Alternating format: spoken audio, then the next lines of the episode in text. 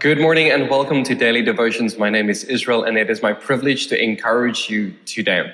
You'll see some balloons behind me up on the wall. We celebrated yesterday at Father's House Cape Town one year of full-time services. It was a joyous celebration. We had Pastor George with us in person here in Cape Town, where we celebrated one year of community, one year of God's goodness, one year of church family together. So just special shout out to our Cape Town congregation watching this devotion.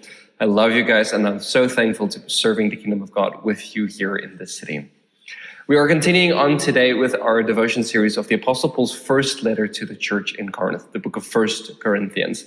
Um, and you can read all about the Apostle Paul's expedition or outreach mission trip to the church in Corinth in the book of Acts, chapter 18. But today we are going to look at a very important passage in the book of First Corinthians, and that is chapter 10. I'm reading from the message translation today. I think the message translation really captures the heart of the Apostle Paul in this passage. Um, I, I, first read it in the NRSV and I was reading it a few times over and thinking just, it's not quite, um, I don't know, it didn't quite get there for me. And then I read the message translation and the thing just opened up to me. Um, so if you have your time, just go read this passage in the message translation yourself. There's a lot in it. This passage very much is broken into three separate parts. It starts with the Apostle Paul reminding the Israelites about their past and how all the incredible miracles that God did for them, and how the Israelites very often took for granted the things of God. And he starts saying that it's dangerous to take these things for granted. Then right there in the middle, there's a middle passage where the, where the apostle Paul starts unpacking our ideas around communion, of partaking about the body and the blood of Jesus. And it's in this passage also where the traditional liturgy comes from in the Eucharist. If you've ever been to an Anglican or Catholic church, you will know that there's a part where they break the bread together and they proclaim, though we are many, we are one body, and they bring the bread together. Said because we all partake of the one bread, symbolizing Jesus. And so communion is for these churches a sign of the unity in the church. And as we partake of communion together. It is a sign of how all of us individually become one as we partake of the one bread that is the body of Christ. And after the Apostle Paul unpacks that bit, he then goes into a final bit where he starts to war, warn that we can't partake of the things of God and the things of the demonic. He says you can't um, have dinner of God and dinner with the demons. You can't partake of both. But then he also goes a step further and he says, don't become one of these people that uh, become sort of heresy hunters that starts looking for idolatry in absolutely everything. Basically, you can't live life that way. And that it's up to your clear conscience to start judging that together. So let's look at the first part in 1 Corinthians chapter 10. Remember our history, friends, and be warned. All our ancestors were led by the provincial cloud and taken miraculously through the sea. They went through the waters in baptism like ours, as Moses led them from enslaving death to salvation life. They all ate and drank identical food and drink, meals provided daily for God. They drank at the rock, God's fountain for them, for them that stayed with them wherever they were. And the rock was Christ. But just experiencing God's wonder and grace didn't seem to mean much. Most, most of them were defeated by temptation during the hard times in the desert, and God was not pleased. The same thing could happen to us. We must be on guard so that we never get caught up in wanting our own way as they did. And we must not turn our religion into a circus as they did. For the people partied, then they threw a dance. We must not be sexually promiscuous they paid for that. Remember, 23,000 deaths in one day.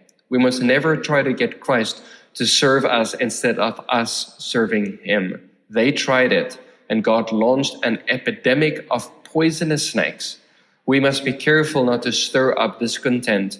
Discontent destroyed them.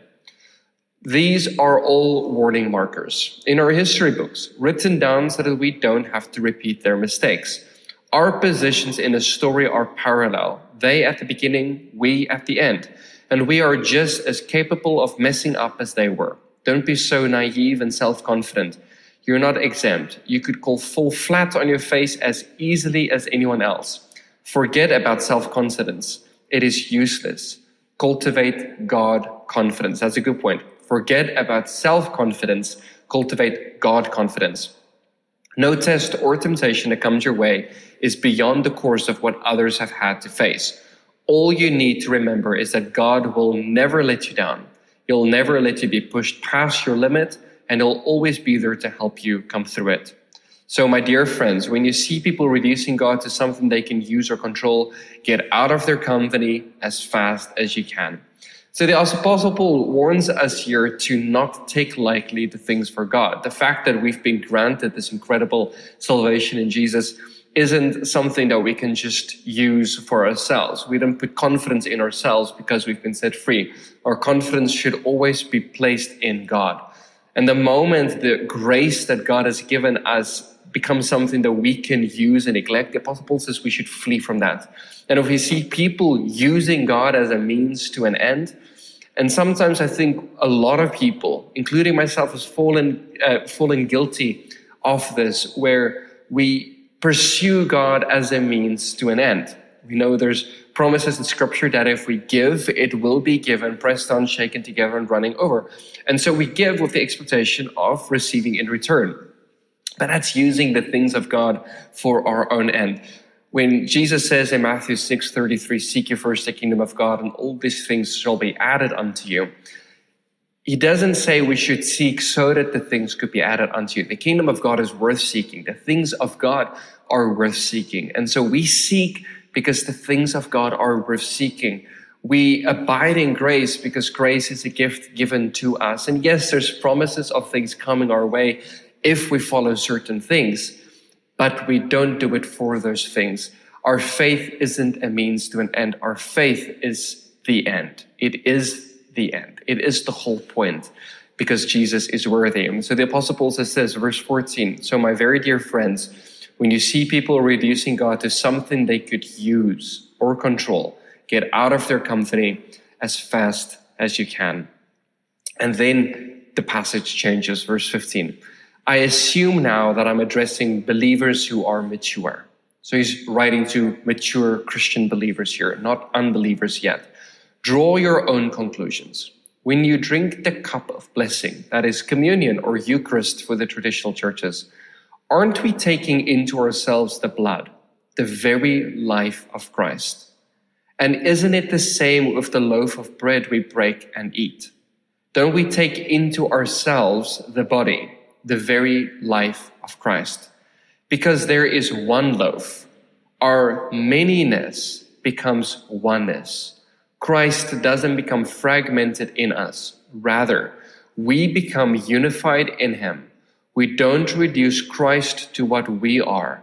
He raises us to what he is. That's basically what happened to all in old Israel. Those who ate the sacrifices offered on God's altar entered into God's actions at the altar. So the Apostle Paul encourages us year to partake of Christ, not to partake of the things of the world.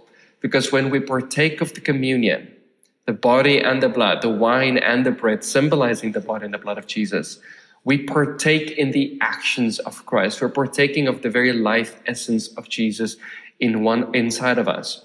And when we do, we become whole. And that's why there's such a responsibility for us to live righteously according to the ways of God. Because in the Christian faith, our faith isn't something we do alone. Our faith is something that comes together in the overall body of Christ, of which all of us come together and make up different parts. And unity is important. Jesus' last prayer, the high priest's prayer before being betrayed and going to be crucified, was this Father, help them to be one so that the world may believe. I've often wondered that perhaps why it seems that the Christian mission is failing on the earth is because the church is so disunited in so much disunity, and that we need to come back to the table of God, pursue Christ likeness, and partake of Jesus as one bread, and allow His grace, His wonders working spirit to bring us back into unity. And then the Apostle Paul goes from partaking of Jesus to partaking of sacrifices made to idols here, verse 19. Do you see the difference? Sacrifices offered to idols are offered to nothing. For what's the idol but a nothing? Or worse than nothing, a minus, a demon. I don't want you to become part of something that reduces you to something that is less of yourself. You can't have it both ways, banqueting with the master one day and slumming with demons the next. Besides, the master won't put up with it. He wants us all or nothing. Do you think you can get off with anything less? Looking at it one way, you could say that anything goes. Because of God's immense generosity and grace, we don't have to dissect or scrutinize every action to see if it will pass the muster.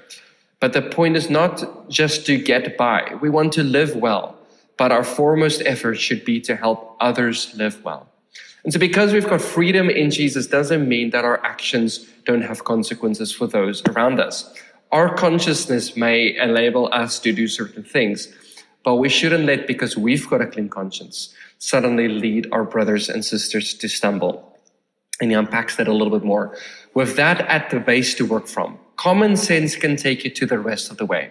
Eat anything sold at the butcher shop. For instance, you don't have to run an idolatry test on every item. The earth, after all, is God and everything in it. And that everything certainly includes the leg of lamb in the butcher shop. If a non believer invites you to dinner and you feel like going, go ahead, enjoy yourself.